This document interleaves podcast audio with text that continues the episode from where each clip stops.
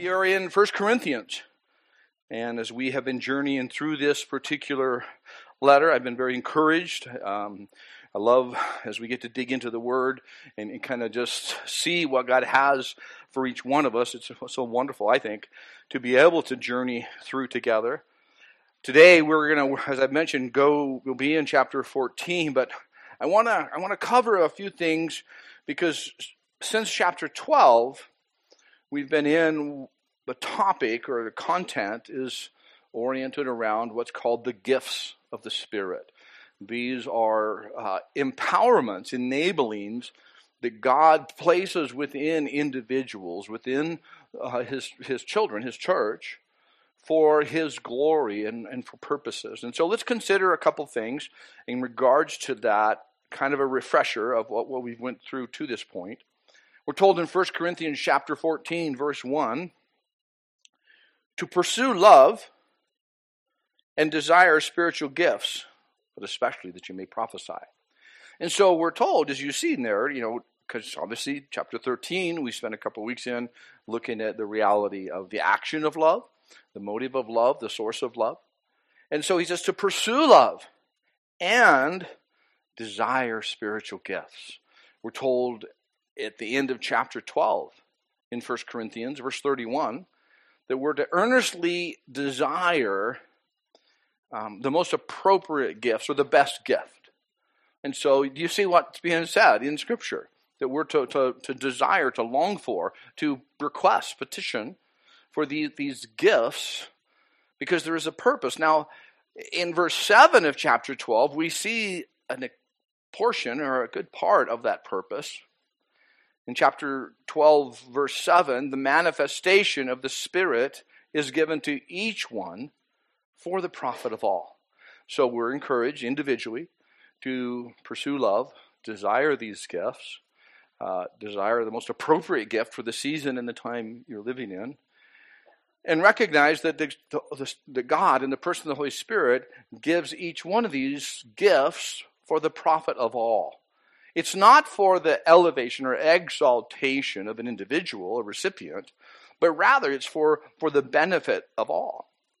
We're told in verse 11 of 1 Corinthians 12, along these same lines, but the one and same Spirit works all these things, distributing to each one individually as he wills. And I think if you keep those things in your frame of mind when we go through even what we'll look at today and as you process what the Word of God has to say in regards to the receiving of the gifts, the expression and utilization of those gifts and the purpose of the gifts, it just simplifies life in so many ways because you just doesn't get that. It's not that confusing, quite honestly. I really don't think it is. So remember, it's not a competition. He distributes as he wills. He distributes for the profit of all, and he invites you and I to petition, to seek him, to settle him before him and receive what he would have for us individually so that others also would be blessed. The gifts of the Spirit are for the building up of the church, of his body. The gifts of the Spirit are for bringing forth the Word of God to evangelize the lost, which means just brings the Word of God to those who don't yet know the truth of the gospel of Jesus Christ. So the gifts of the Spirit enable that. The gifts of the Spirit are to equip those who are born again, how to live a godly life, and they're to edify, which speaks of to build up the body of Christ as we grow, as individually we grow, and corporately we grow. Each believer is equipped for the work of the ministry according to Ephesians 4. So as we're built up, we're edified, we're born again, we're edified. As we grow, he enables us, he equips us for the work of the ministry.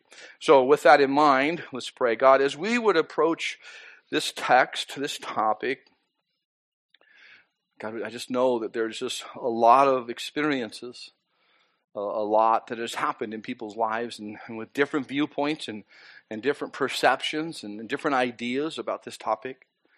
We just ask, God, that you would speak individually to us as we collectively just settle into this text.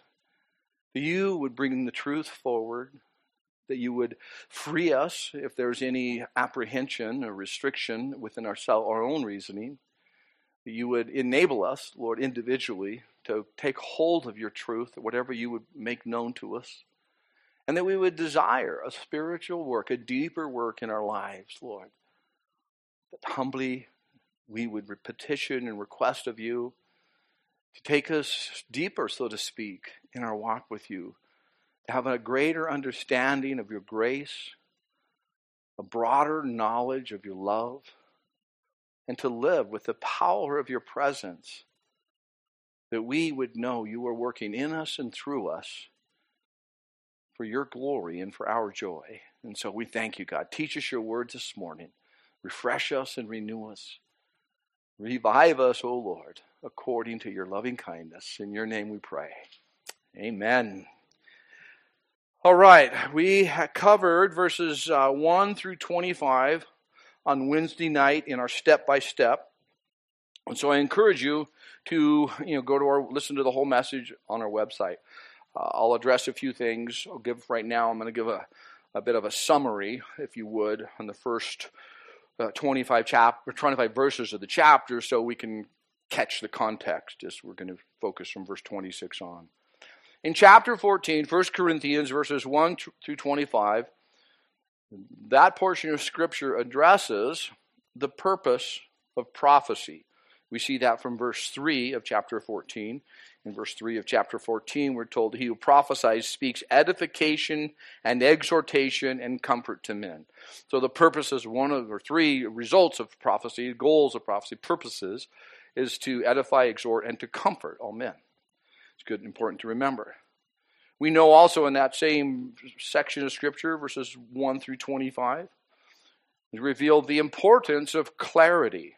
Verse 4 tells us that he who speaks in a tongue edifies himself, but he who prophesies edifies the whole church. Tongues, that gift of tongues, are primarily for the individual, whereas prophecy was for the gatherings. Tongues, in summary, is primarily a personal praise and prayer language between you and God. And in the context of this Scripture that I'm referencing, he makes it very clear, because if someone utilizes this gift of a verbal expression of praise and worship to God in a public setting, but nobody interprets it would be like somebody coming in and speaking French in an English-speaking gathering where nobody spoke French, and we go, it sounds flowery, sounds like a loving language, I have no clue what they said. So we want to realize that there's purpose in it, and there's the importance of clarity. God is not the author of confusion. So we have in this first 25 verses, which it addresses the purpose of prophecy, the importance of clarity, and the emphasis of the gifts, to seek them, to desire them, for edification, not for personal exaltation. Exalts means just to raise up. So the purpose of the gifts are not to draw attention to one person. They're not to be where somebody goes, wow, that person is so spiritual. But rather to build others up rather than to raise up an individual. You'll see that in 1 Corinthians chapter 14, verse 12, where it's revealed that the purpose of the gifts is to edify one another. Now the use of the gifts, we know specifically like tongues, are to be used personally and publicly. Paul spoke in tongues privately, yet elevated prophecy as more important in group gatherings. Do you know that? He said, I would rather someone spoke maybe 5 words in a tongue. I would rather that they spoke 10,000 words in true understanding. Let me correct that. Verse 19, in church I would rather speak 5 words with my understanding that I may teach others than 10,000 words in a tongue. It's really simple. And if we want to just keep the simple reality of the text, 5 words that you understand are way better than a symphony of confusion. And that's really what he's saying within this particular passage. Now let's pick up, as we look over towards verse 26, let me make sure we catch the context. There are times when tongues are beneficial, and there are times when the use of tongues is detrimental, using the gift. So just like I said, there's times in a public gathering if someone stands up and speaks in tongues or presents that that's what they're doing, and it creates confusion, it would have been better for them to be quiet and maybe even share a word more privately or one-on-one with a word of prophecy. And there are times when it is beneficial, because it seems to contradict. If you've read through the text, specifically verses 22 to 25, Paul's saying, well, it's for the believer. And then later he basically says it's for the unbeliever. Yes, it's true. It's not meant to be a categorical separation. There's this and then there's this. But rather, in certain situations, in the right context, it can be beneficial. We looked on Wednesday night at Acts chapter 2. Because you would go to Acts chapter 2 to understand the gift of tongues. Why would you do that? Because that is an expression within Scripture of the utilization of this gift. Acts chapter 2 is the day of Pentecost, when the gift of tongues was given to the apostles, and they spoke of the marvelous works of God. They spoke, and the people in the area that were gathered there from different dialects, different nations even, they heard this declaration through their own ears, and they heard it in, as it was spoken in, their known language. And so they're like, what is this? Because it was eye-opening to them. It was amazing to them. It was a tool to someone who did not yet know God to draw them into receiving the Word of God. And so in that time, it was really fascinating how it was used. So I think there's a challenge sometimes when we go, okay, you can only use it here or you can only use it there. It's only this way or it's only that way. Some have said the gift of tongues has to be a known language. So like we see in the book of Acts, where this known language to another person was spoken through someone who didn't know that language. But be careful to be too categorical, too absolute, because the Bible also speaks of this prayer language. And there's times when you pray, according to Romans 8, when you don't even know what to say. And the Spirit intercedes, the Spirit brings forth groanings and utterances because we're not even sure what to say. So in regards to tongues, and I'll wrap this up, there's times that it's that personal, private prayer language that God knows. He gives it to you and brings it forth from you as you desire to speak it as a way of working through the intellect and kind of pushing through the restrictions of reasoning. It's not that you bypass the intellect, but you work through you know what I'm saying? Where if you've exercised the gift and experienced, or you know the gift, you know what I'm talking about. To where you're just praying with such a focus on God, you're not trying to work it all out in your head, and I want to pray this, but if I pray that, then I should pray this. And it's like, It's that personal, intimate prayer language that God would give a person that is not restricted to French or, Spanish or German or whatever. It's your private, personal language. I've shared before, I don't do this in any way boasting. I'm just saying I speak in tongues, but you'll never hear it. Because I believe God has purposed in my heart that gift for me personally, in part is due to my own spiritual weakness. And it's an intimacy, it's a way of engaging in communicating with Him that's just between me and Him. And so it allows me to kind of just, if you would, communicate without a lot of this cerebral confusion sometimes. And so others use the gift differently. Why do I belabor? Why do I go in such detail? Because it's a gift of God given for the benefit, for the profit of all, and He distributes as He wills.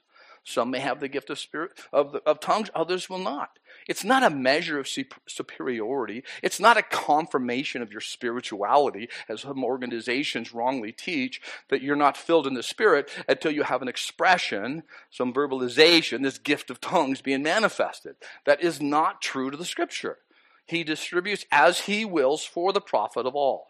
So that really makes it very clear we're not to compete or to compare. So let's look at verse 26. I made it for service. I think we'll make it still. I have in my mind to get through verse 40. I'm pretty confident. I'm so confident that we're just going to take it a section at a time. So we won't go through the whole thing in the first run. Let's just read verse 26 to 28. How is it then, brethren, whenever you come together, each of you has a psalm, has a teaching, has a tongue, has a revelation, has an interpretation? Let all things be done for edification. If anyone speaks in a tongue, let there be two or at the most three, each in turn, and let one interpret. But if there's no interpreter, let him keep silent in church, and let him speak to himself and to God. I believe what we see happening in the church, specifically we're reading about what was happening in Corinth, is the people who were living in Corinth had been living according to the world. It's all they knew. And they had an encounter with the living God. The presentation of the gospel was brought to them, but the preparation for the gospel was done in their hearts by God in the person of the Holy Spirit. And so when that truth came to them, they recognized their own sin. They realized their need for forgiveness, and they came into what we call a born-again relationship with God. They agreed with God concerning their sin. They believed that Jesus was the only one that could forgive them of their sin, for he died for their sins and rose from the dead. And in believing him, they put their trust in him, and now they experience this new regeneration. They didn't just get religion and change their life. They were born again. And they're excited. There's something about it. There's something, like a weight was taken off my back. It was like, there's a zeal and an excitement, and they wanted to speak and to share. And so as they gathered with other people like-minded, they started sharing about what was happening in their life. And now, this was a new thing. It wasn't just deciding to go to church on Sunday. And so as they're processing that, there's genuine excitement and the engagement and the interaction. And I believe what happened then, because it's happened in every generation since, is the excitement can shift into a competition, a type of comparing and sharing.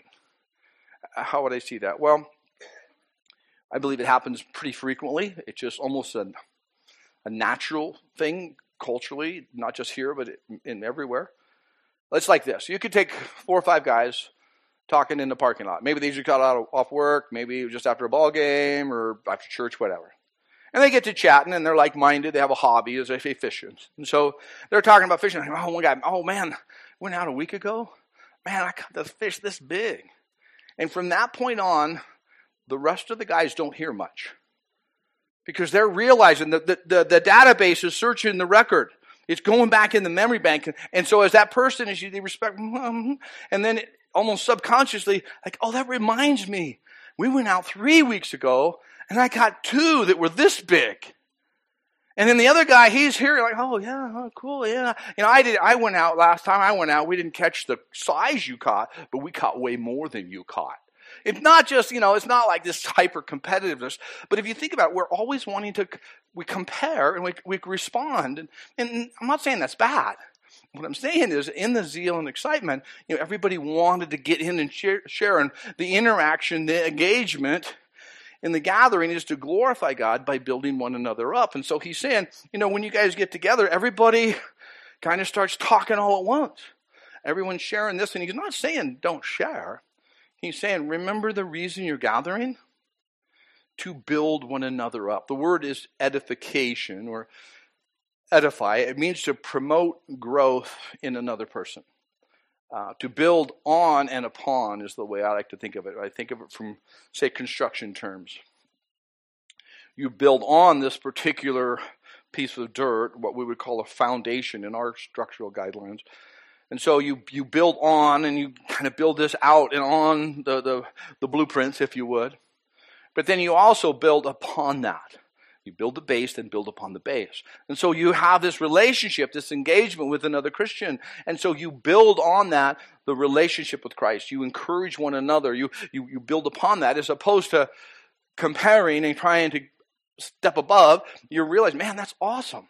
And you would still share, you know, what you said really helped me, because that reminded me when, you know, when we were just over here and the relationship was stressed, man, we've seen God's faithfulness. And just sharing that natural flow, if you would, with people that are like-minded, the interaction, you know, it's encouraged as long as there was beauty and order. We'll get that when we get to verse 40. So, in their excitement, he said, hey, how is it this has been done?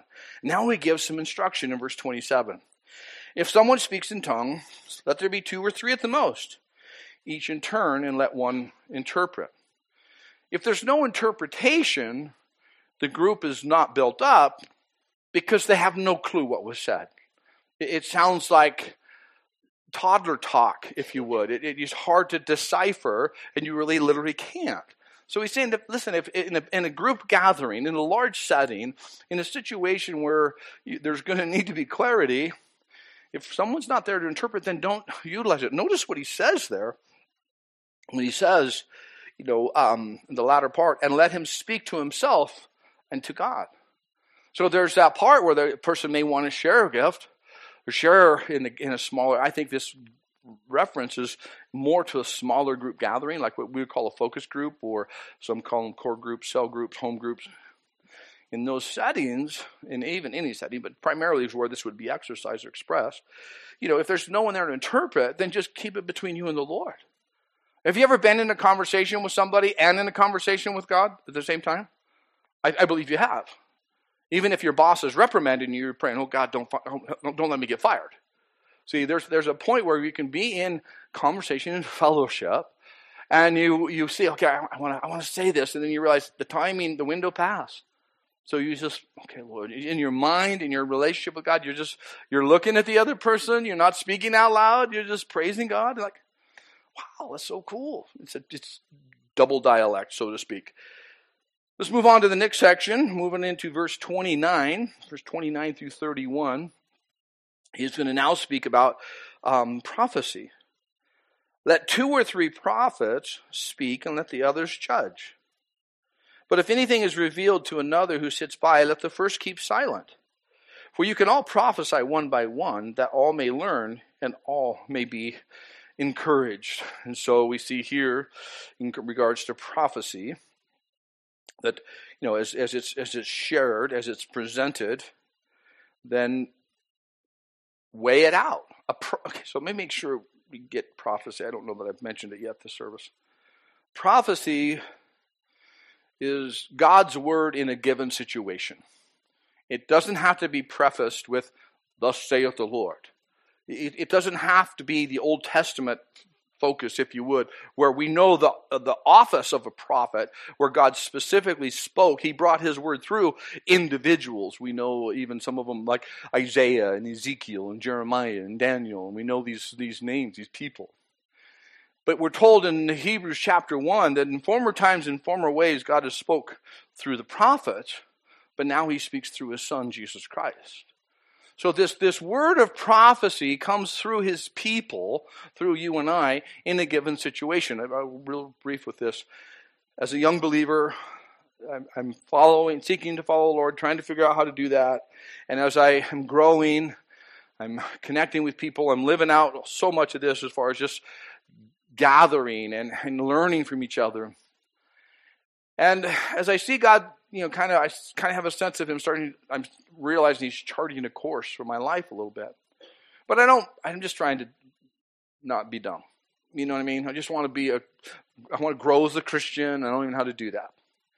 Well, I visited my uncle and aunt. My uncle, my dad's brother, Uncle Warren, was one believer in the family that I knew was a believer.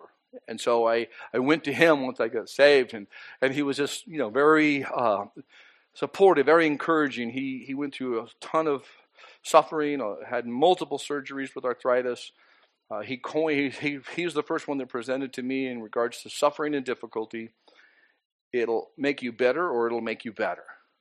Depends on your perspective. How do you deal with it before God? Nonetheless, I'm visiting Lauren and his wife, my aunt, Carolyn. She says to me, you're going to be a pastor someday. Now, she said that in a relational sense. I think in her mind, she was just encouraging me. I don't think that she's having a, thus saith the Lord, Daniel. She's just, you're going to be a pastor someday. And, I just kind of, oh, whatever, yeah, right. In the moment, I blew it off. But it just kept resonating. And I don't know if it's because of the way she said it was so sincere. But here's the twist. See, she exercised the gift of prophecy, but she was a part of a fellowship that didn't believe the gifts were for today. So they were taught that they're not at this time, that they passed with the apostolic era.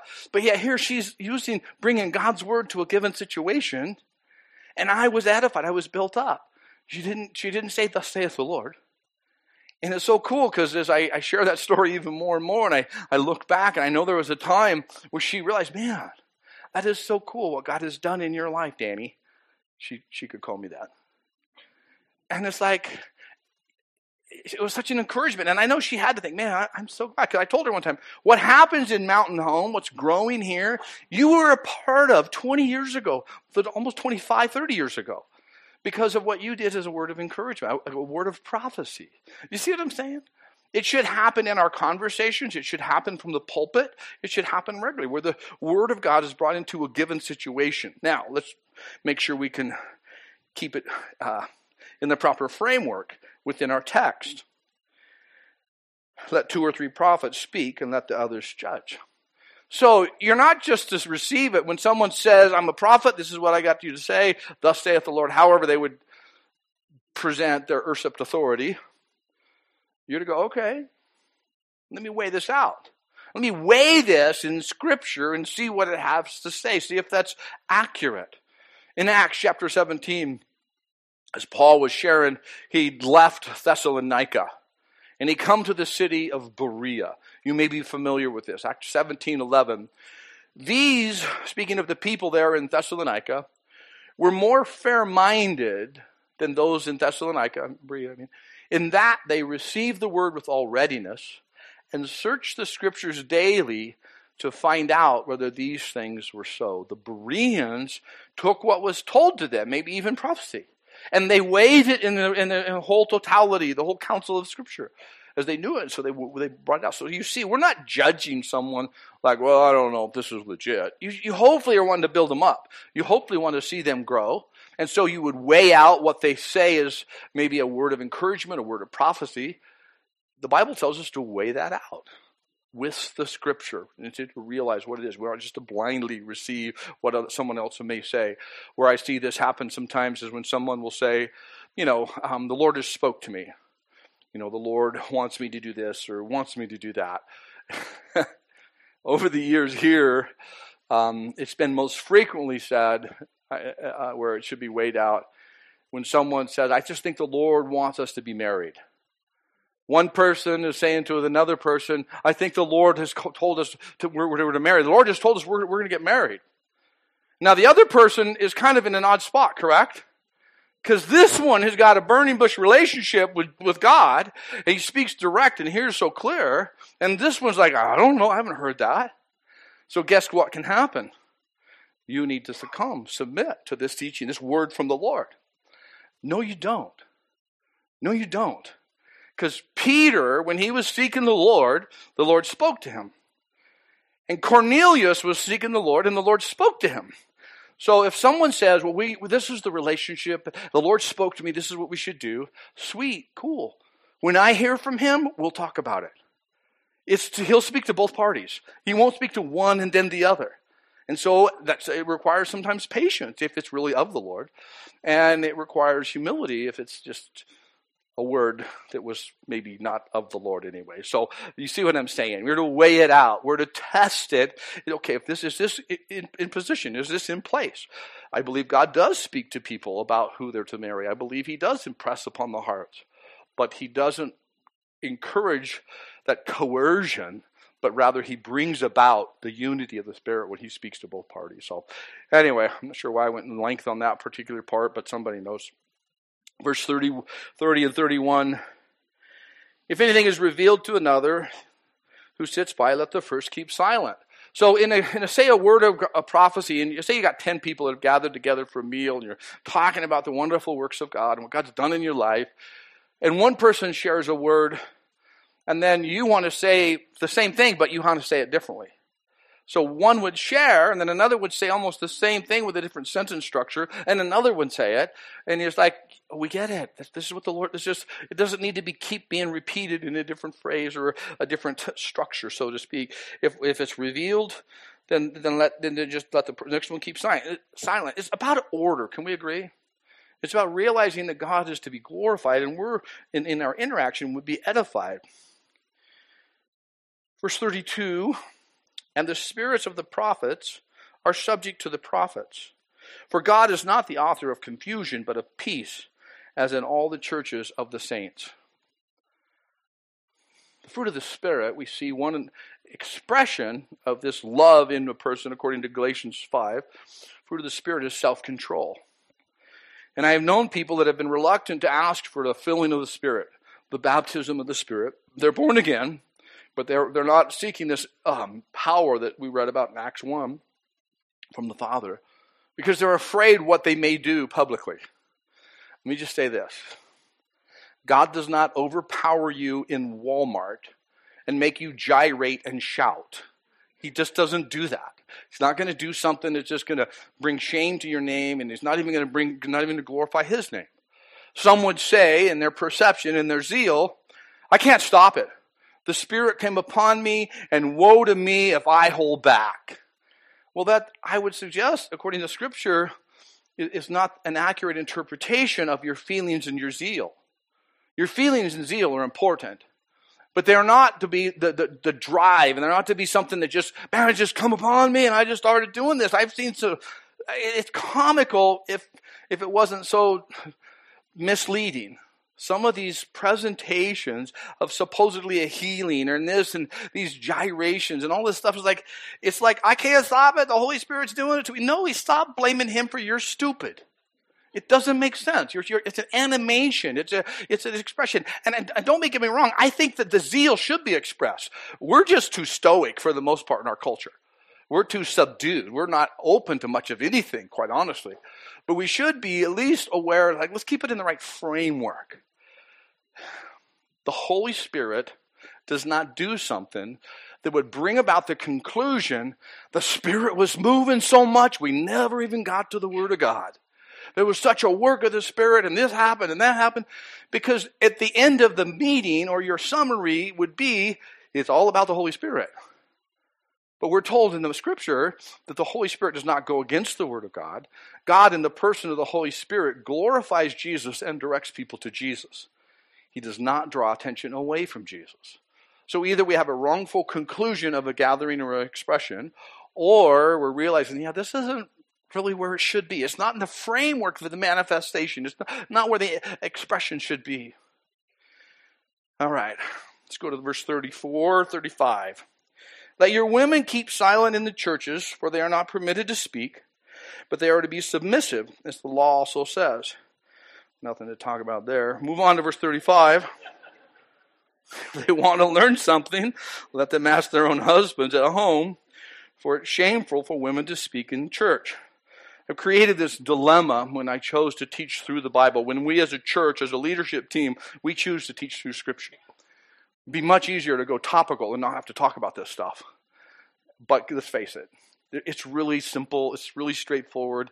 It's not as archaic and complicated as some have presented it to be. The issue here is not so much gender as it is order. Let's look into it. First of all, for those who would be tilted to doctrinal laziness, what I mean is, see, it says right there, women can't speak in church. That's doctrinal laziness. You're not willing to look at the totality of Scripture and see, well, what does it say? It seems to say this by itself standing alone. Would that be entirely true? Can I make this conclusion? Can I develop this very fine, clear doctrine? Well, if you read chapter 11, you would be reluctant to conclude that chapter 14 says women have to not speak. Chapter 11 gives instruction for men and women when they pray in public places. This is how they should carry themselves. Remember, it was talked about women covering their head, specifically verse 5. Well, why would you need to give instruction for women to pray publicly and how they would do it if they're not allowed to speak anyway? You see? When we let Scripture start being the interpretation, we start seeing, okay, what's being said? What's being presented here? Mary Magdalene spoke of the resurrection. You realize that, right? One of the first voices about the resurrection of Jesus Christ came through a woman. There's Priscilla and Lydia. Acts 21, Philip has 4 daughters that prophesy. So if you look into Scripture, you're like, okay, I can't be definitive on one passage. I have to see, okay, what does it mean? Because we know Galatians chapter 3, verse 28 tells us that we are all one in Christ. There is neither Jew nor Greek, slave nor free. And it goes on to say men or women. We're one in Christ. So we have this unity. There's authority, but not superiority. So how do we process this? Notice in verse 35 where he says, if they want to learn something, let them ask at home. So that gives us an insight of what was happening. I had a glimpse of this, if you would, in personal experience in a travel to India some years ago. And in the Christian church in India, I believe it's still this way, but at that time where we were, the region, the men sat on one side and the women sat on the other. They were separated by the only two genders there are, men and women. And so as they're apart, sometimes what would happen is they're sitting there, and I've seen this happen, so the woman is saying to her husband, which I don't know what they're saying, they're speaking Tamil, and so that she's saying across, and so it's as the service is starting, she's shouting over to him, and he's sitting over here, and I think it was actually related to their toddler age kid and who's going to take the child to Sunday school or something. I don't know what it seemed to be, but I'm like, and it's getting really loud. It'd be just like over here, talking to someone over here, kind of shouting back and forth. And so it says here, if they want to learn something, let them ask their own husbands at home. Rather than a personal debate in a public setting, discuss matters in a reasonable way. Let it be done in a way that's reasonable. And when you're home, talk to your father or your husband. I think you understand that most marriages are prearranged. So you're under the leadership, the authority of your father until you're under the authority of your husband. When I talk about these things, it's interesting because, there's a press in our culture to undermine Christianity, to imply that somehow, Christianity is the problem with the world. Last week I mentioned about the Arab nations have this hatred towards Israel. To be more accurate, it's the Islamic belief that has this hatred, those who live within the Arab countries. This Islamic belief that many are suddenly saying is wonderful. Do you know how they treat women? Are you aware of what they require? Have you heard of the term Sharia law? Do we realize this? Because Christianity, the true presence of Christ, the work of Christ, has done more for liberating women and done more for them than one can even imagine. If you just look historically, you'll be shocked. Why do I say that? Because it's not oppressive. There's order. When it says here that it's shameful for women to speak in church, it means shameful means inappropriate. In that culture, it would speak of immodest. It was a type of self-promotion and disrespect or disregard for people just speak out. And you could, honestly, I can show you other places in Scripture. This applies. It's not a gender issue. It's an order issue. It's not just men.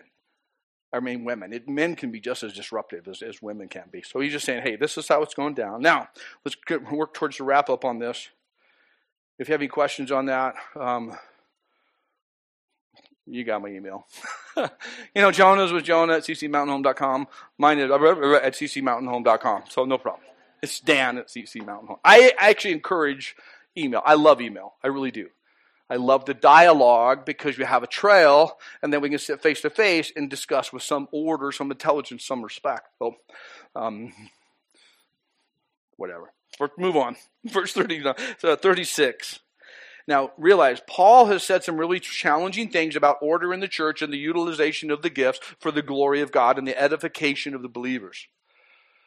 But he also knows this is a divisive group, quite honestly. This is a normal church, if you would. We've already known, and it's already been shown, that some are of Paul, and some are of Peter, and some are of Apollos, and they kind of slip into little sections. And some will claim higher authority.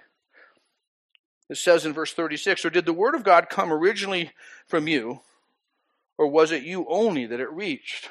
See, what he's going to identify is some are not going to receive what he has to say. They're going to speak as if they're the ones who received the word of God. Well, how did they receive the word of God? Well, actually, Paul was one of the instruments, various believers, but Paul was a key instrument in bringing the truth to the gathering of people that lived in Corinth. And so he's not boasting. He's just saying, God brought this to you and not just to you. And so this is the word of God. He goes on to say in verse 37, if anyone thinks himself to be a prophet or spiritual, let him acknowledge that the things which I write to you are the commandments of the Lord. He has to tell them, listen, this is from the Lord. Because others are going to say, no, this is from the Lord. Because they're non-receptive. They're not going to, they don't recognize God's order and his authority. Paul is not putting himself above the people. He's serving the people. And he's saying, this is what the Lord has to say. But he knows some will say, yeah, well, this is what the Lord spoke to me.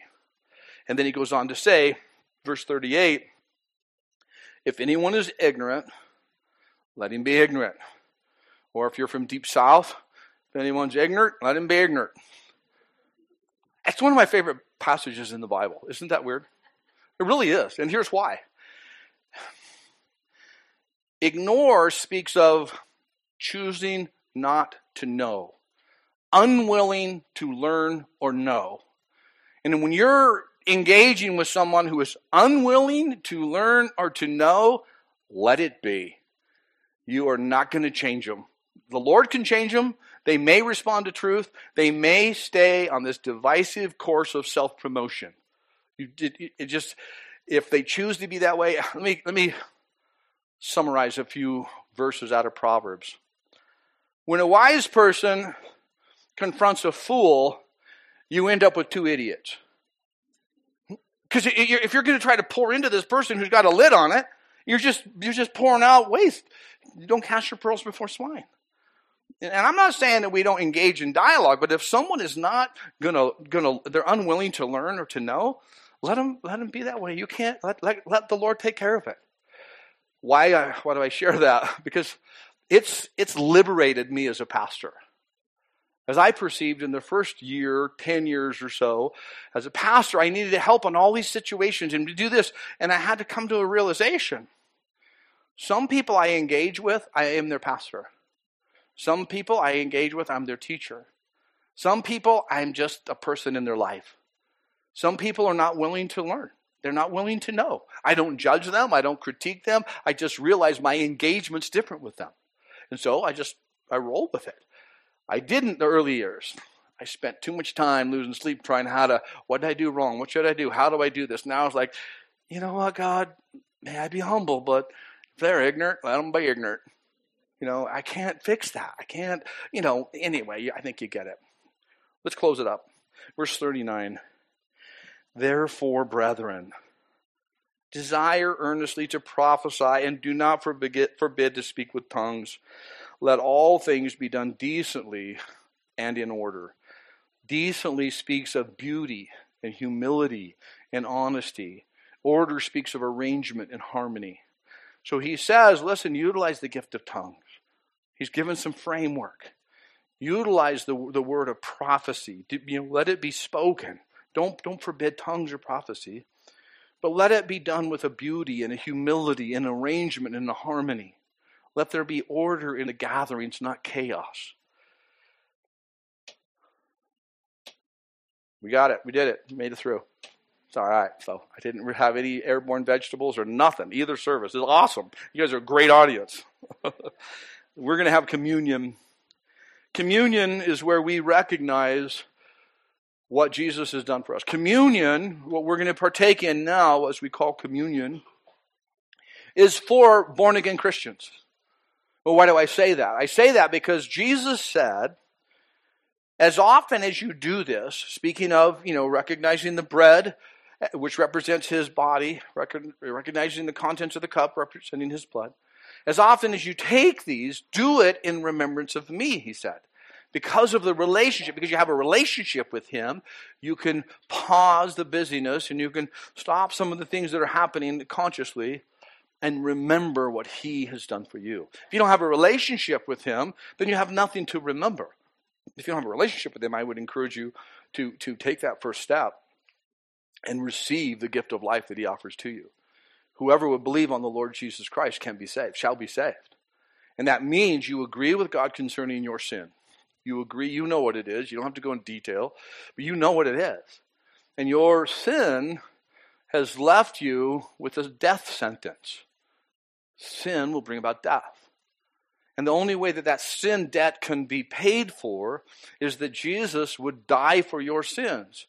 But he can't die for your sins if he has his own sins. But he lived a sinless life. Laid down his life, died for your sins that you may be forgiven. He then rose from the dead, conquering death and hell.